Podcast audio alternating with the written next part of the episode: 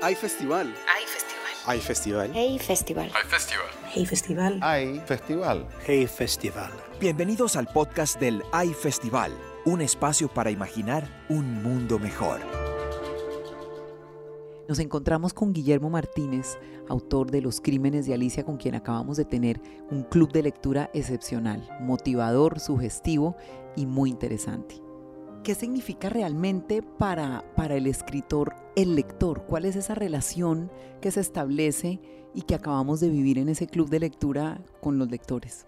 Para los autores es como una revelación en el sentido de que uno escribe mm, muchísimos detalles eh, al escribir una novela y ver qué es lo que queda ¿no? después de la lectura, qué es lo que más impresionó, lo que realmente recuerdan. Eh, entonces, eh, me parece que esa clase de intercambio es, es, interesante porque es cuando, cuando el autor que estuvo, digamos, escribiendo en un estado microscópico, te diría, ¿no? Porque al escribir uno página por página y frase por frase hay algo de atención microscópica y te encontrás con, bueno, la impresión que dejó el libro, eh, que eso es algo muy difícil para los lectores de, de saber.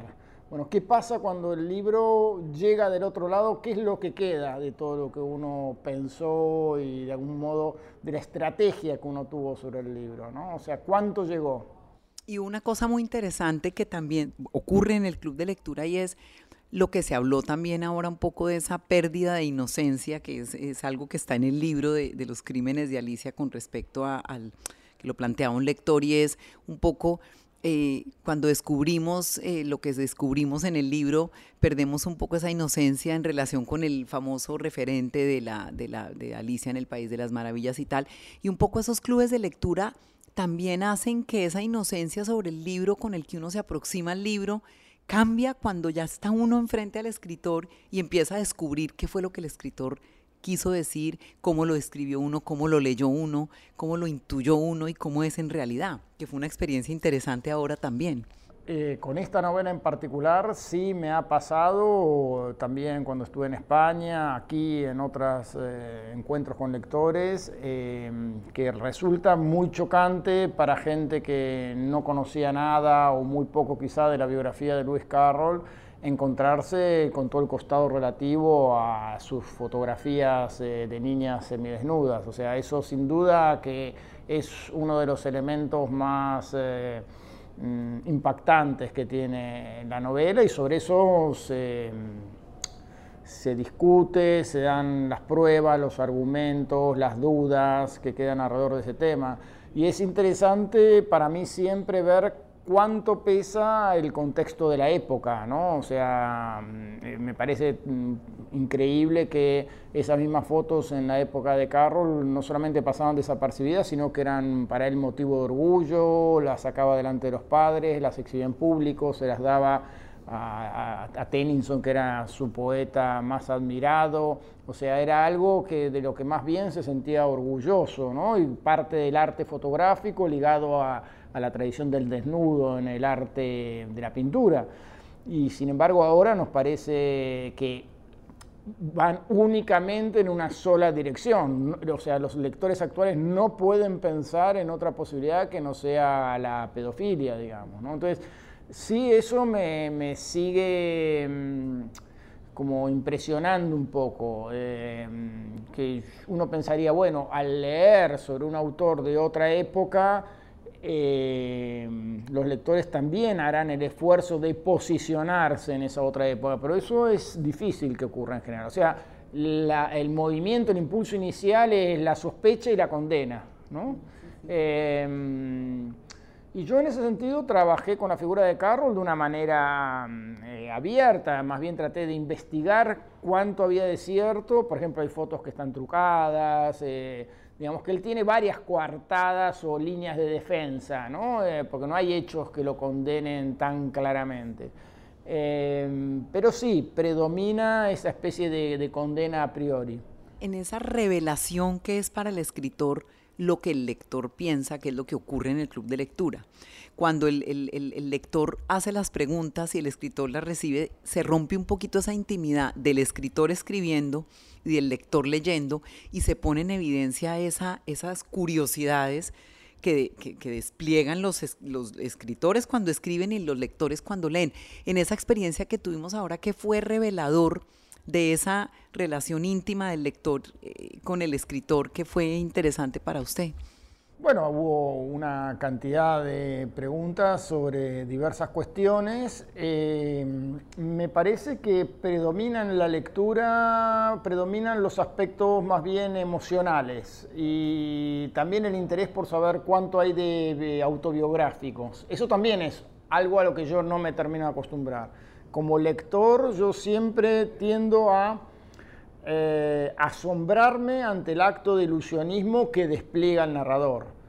Es decir, pretender saber cuánto hay de verdad detrás de los hechos contados en una ficción me parece que es como tirarle de la manga al mago o, eh, gatear debajo de la mesa a ver si uno descubre algo de, de la ingeniería del truco. Es decir, me parece que lo, más interesante de la literatura es el efecto del truco y no eh, la maquinaria por detrás, ¿no? la, tramoya.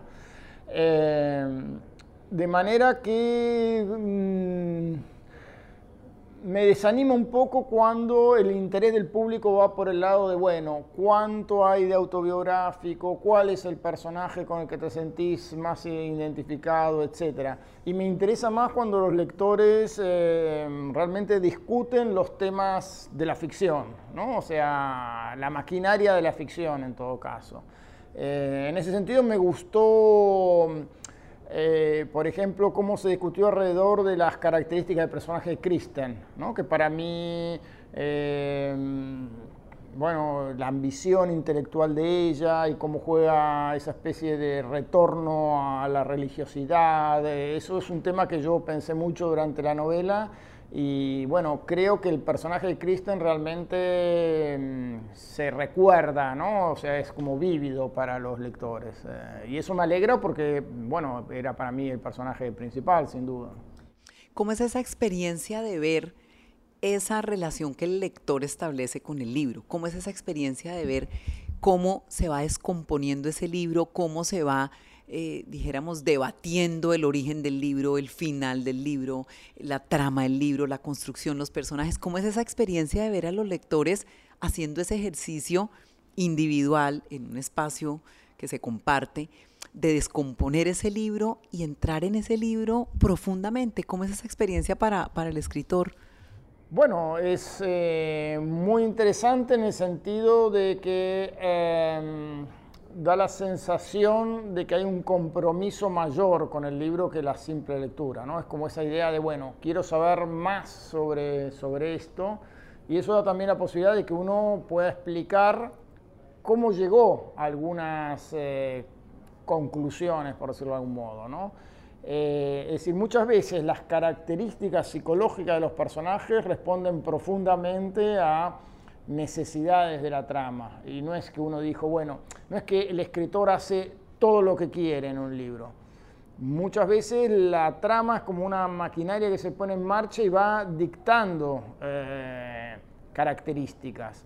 Entonces me parece que ese proceso tampoco los lectores lo tienen muy en claro, ¿no? Entonces eh, creen que uno podría haber hecho a tal personaje de otra manera o eh, crean que que hay más grados de libertad de los que verdaderamente tiene el autor una vez que pone los personajes en, juego entre sí. Es decir, hay, eh, eso creo que es algo que ni los críticos ni los lectores alcanzan a vislumbrar del todo. Que hay una parte del asunto que el narrador resuelve mentalmente antes de ponerse a trabajar, pero hay toda otra parte en donde se distorsionan esos deseos iniciales y los personajes tienen que ser de otra manera, no porque haya un dictado, ¿no? esa idea romántica de que los personajes se revelan. Yo creo que tiene que ver con que el, el avance de la trama deja a los personajes con menos grado de libertad y tiende a acentuar algunas de las características de una manera que el narrador no, no tenía previstas.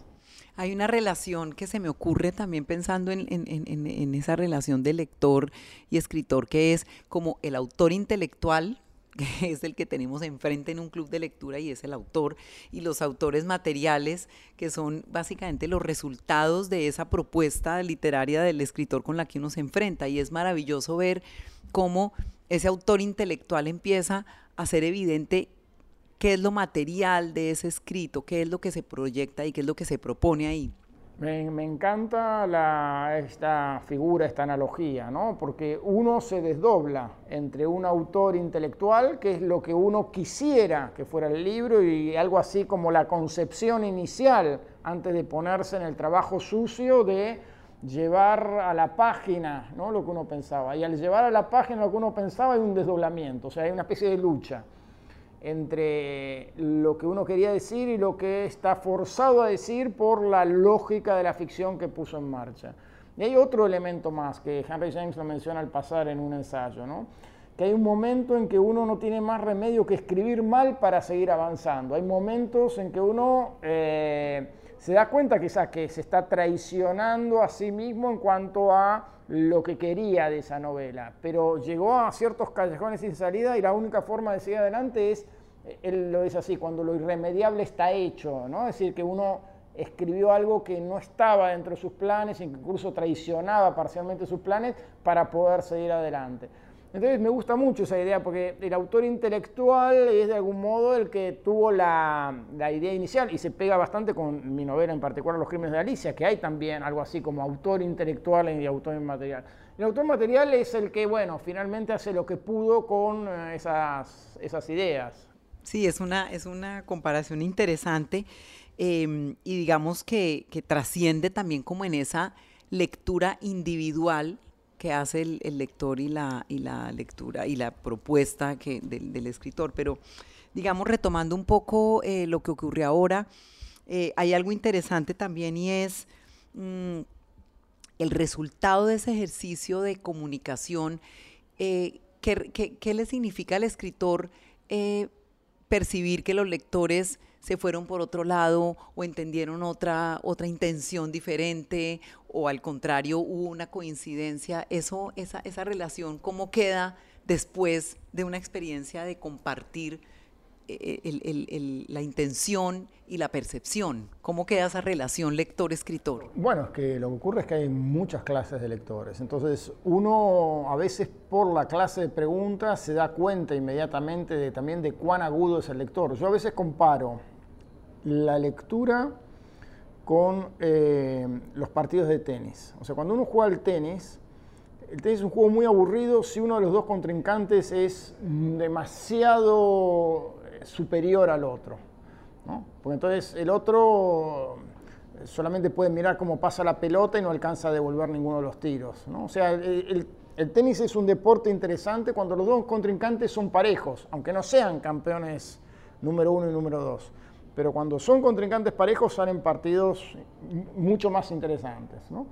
Entonces, tiene que haber en la forma de leer del lector, tiene que estar de algún modo a la altura del texto, ni, por ni muy por debajo ni muy por encima. A veces los lectores también atacan, digamos, al autor con teorías, ideas, vinculaciones en los que el autor nunca hubiera pensado y que están por fuera del mundo que se propone.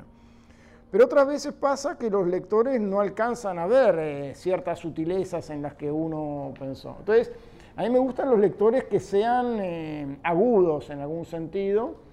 Y bueno, me parece que, eh, que esa es la clase de respuesta que más aprecio. Cuando, cuando han entendido incluso aún más profundamente algo que yo dejo planteado, ¿no? cuando han, por sí mismos han llegado a conclusiones, incluso quizá han ido más lejos de lo que yo hubiera planteado.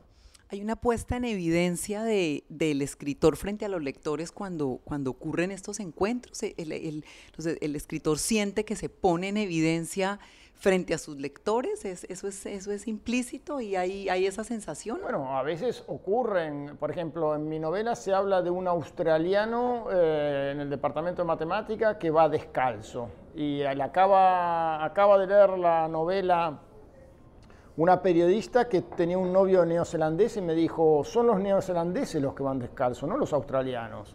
Bueno, yo no sé, quizá yo el recuerdo que tengo es que era un matemático australiano el que iba descalzo y por eso puse australiano, pero me dejó pensando, quizá, o sea, esa clase de, errores eh, se deslizan a veces eh, y de eso seguramente habrá varios. El recuerdo que puse en las primeras ediciones de la novela parecía en vez de ser un coagulante como necesitaba el personaje que había sido herido y que sangraba y sangraba, yo puse anticoagulante. Bueno, son errores que cada tanto se pueden deslizar, eh, pero yo me refiero más bien al sentido profundo que tiene un personaje, el giro de una trama. Eh, que se entiendan algunas cuestiones que uno deja planteadas eh, con cierto propósito. Por ejemplo, hay en la novela eh, una relación para mí profunda entre la angustia que tiene Alicia, que es una niña que sigue las reglas, cuando entra en un mundo donde esas reglas dejan de tener validez, y es un mundo que no se rige por esas reglas de buena educación, sino que es un mundo arbitrario, cruel, despótico, donde está amenazada de muerte, ¿no? Eh, bueno, para mí hay una relación profunda entre esa angustia de Alicia y toda la cuestión filosófica del seguimiento de reglas que está en la novela y que está en mi novela anterior también, que hay toda una reflexión de Wittgenstein sobre la cuestión de qué significa seguir una regla. Entonces, bueno, eh, yo no sé cuántos lectores perciben eso, está, está indicado de algún modo, pero digamos, cada tanto hay lectores que vienen y me dicen algo y yo tengo la sensación, bueno, estos son lectores de los más finos, de los más agudos.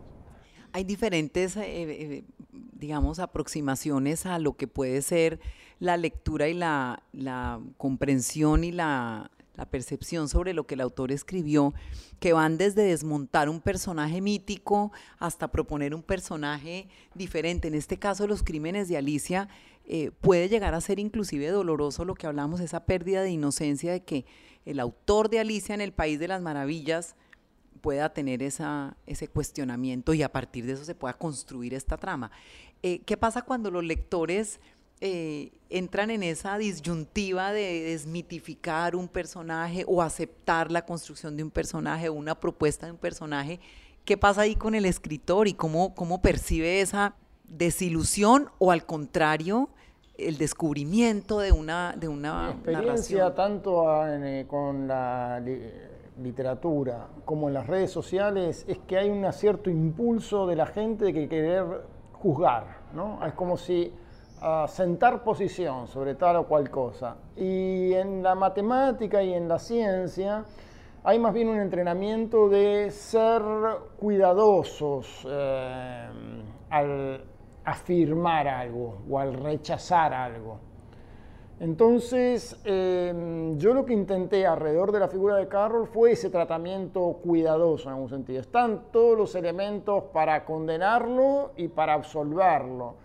Y eso provoca cierta incomodidad en los lectores, que quisieran estar seguros y en general con cierta posición moral por anticipado, ¿no? Quieren como caer a los libros eh, para aplicarlos o para etiquetarlos o ponerlos en el casillero ya eh, en el que se sientan cómodos. Eso es un, algo de la naturaleza humana para mí, porque eso se ve todo el tiempo en Twitter, que bueno, que a la gente la pone incómoda la situación de no saber cómo juzgar algo.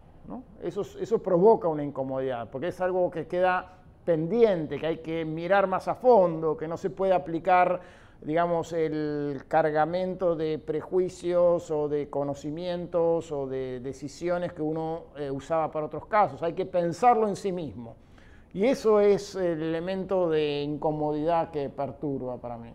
Y bueno, en mis novelas en general no está esa ese guiño del autor que le permite al lector decir, ah, esto era. ¿no? Fíjate que una de las preguntas hoy fue, bueno, yo creo que Guillermo quedó tan espantado con, ¿no? con lo que leyó sobre Carroll que quiso contarnos, ¿no? Fue la primera pregunta, si no me primera, sí, claro, Y la verdad que no, yo estaba, tenía una leve intriga, no me interesaba mucho biográficamente, ese asunto no me parecía que fuera lo esencial de la novela, me parecía que la novela iba por otro lado, y sobre ese asunto que tenía que aparecer, ¿no? la cuestión de hasta qué punto era pedófilo, hasta qué punto... Sí, que casi que era un referente. Era, era un tema importante en la novela, pero después aparece de otra manera, ¿no? de acuerdo al hallazgo que hay sobre, en el papel. Entonces, no fue realmente para mí un problema, un tema importante. Sí pensar cómo se iba a recibir un libro así, pero no era un problema mío, era un, es un problema de la época en todo caso. Ahora, hay una cosa muy interesante eh, para irnos aproximando ya como a una, a una, a un final esperado de, de esa experiencia de lectores y escritores, y es la relectura que uno hace después de un encuentro con el autor. Todos los que estamos en el, estábamos en el club de lectura vamos a querer volver a leer Los Crímenes de Alicia después de haber tenido esa experiencia. Estoy casi segura. ¿Qué pasa, ¿Qué pasa cuando el escritor ya no puede hacer mucho después de oír a sus lectores. Uno lo puede volver a leer. ¿Qué hace el escritor después de oír a sus lectores? Yo tengo bastante confianza en lo que escribo en el sentido de que soy eh, un lector muy obsesivo de mis propios textos. O sea, no doy a... puedo tener, por supuesto, errores, como los tengo. En cada libro habrá un par de errores de este tipo, como si era neozelandés o era australiano pero digamos, tengo mucha confianza, no solamente en que hice todo lo que pude para cada libro, eh, sino en que he sido lector y relector de mis libros, ¿no? O sea, los leo hasta que incluso, para mí cada libro mío tiene una música, casi te diría que me los aprendo de memoria, o sea, releo permanentemente. Em, entonces lo que espero quizá de una relectura en los lectores es que aprecien algunas dificultades y las maneras en que las traté de resolver o de eludir. ¿no? Me parece que en relecturas se ve sobre todo eso, o sea, una, sobre todo en novelas policiales. Una vez que sabemos apreciar ciertas astucias, me parece que eso es lo que uno... A mí me ha pasado de releer novelas policiales y decir, qué bien, claro esto tiene que ver con que no se puede ir por este lado, sino que había que ocultar esto, ¿no? Eh, bueno, hay un detalle que yo digo sobre la, conversión religiosa del personaje que es muy importante hacia el final. Pero al principio se lee de otra manera. Sí. Bueno, ese tipo de, detalles me parece que es interesante descubrir en relecturas. Bueno, y por último, después de esta experiencia de, de Club de Lectura de los Crímenes de Alicia, ¿Cuál, ¿Cuál es la pregunta esperada y cuál es la pregunta no deseada?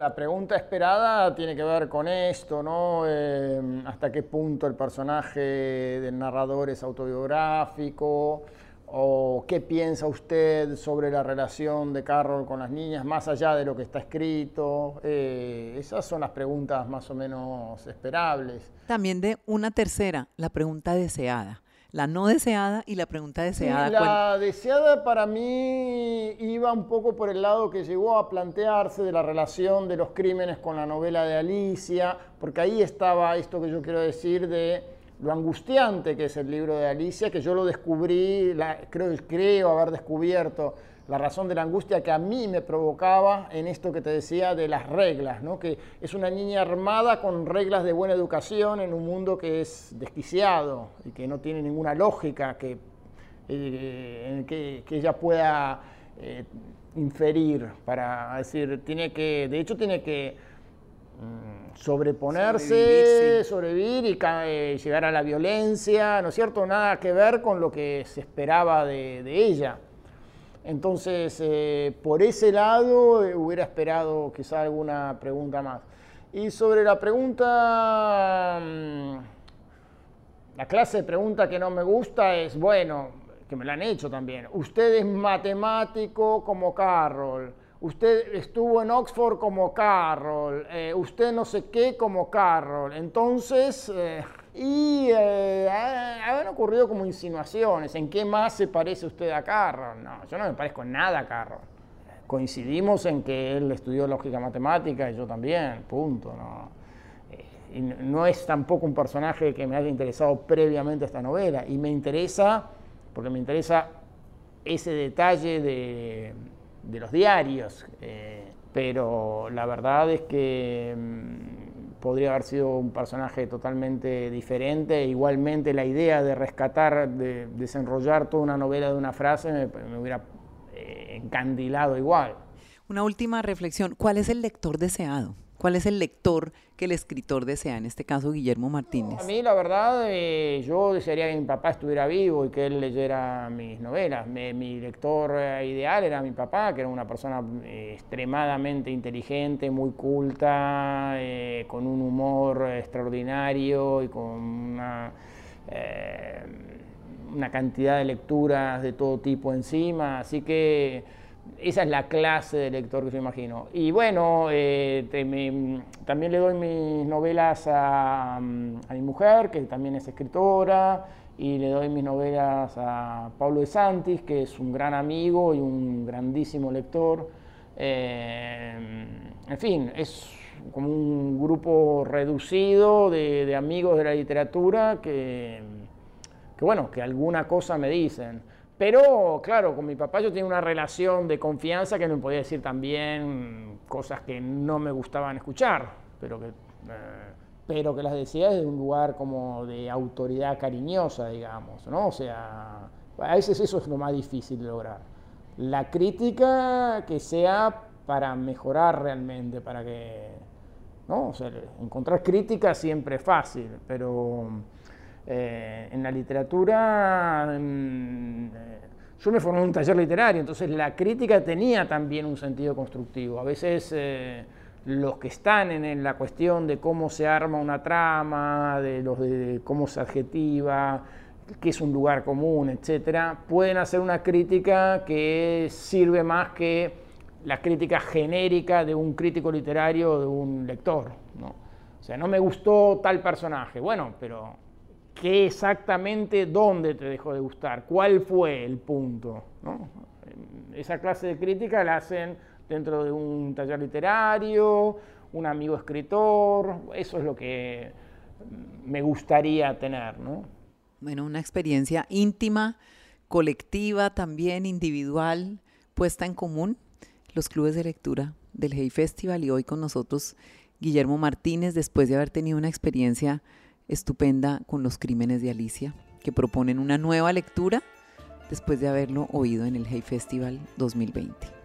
Desde la visión de Guillermo Martínez, autor de Los Crímenes de Alicia, desde ese universo de Lewis Carroll, Alicia en el País de las Maravillas, esa intriga, esa novela policial, estuvo con ustedes Ana María Ponte. Gracias por acompañarnos. Realización Ojo por Ojo Multimedia. Dirección Gustavo Gordillo. En la producción ejecutiva, Cristina Fuentes Larroche e Isara García Rodríguez. Hasta pronto.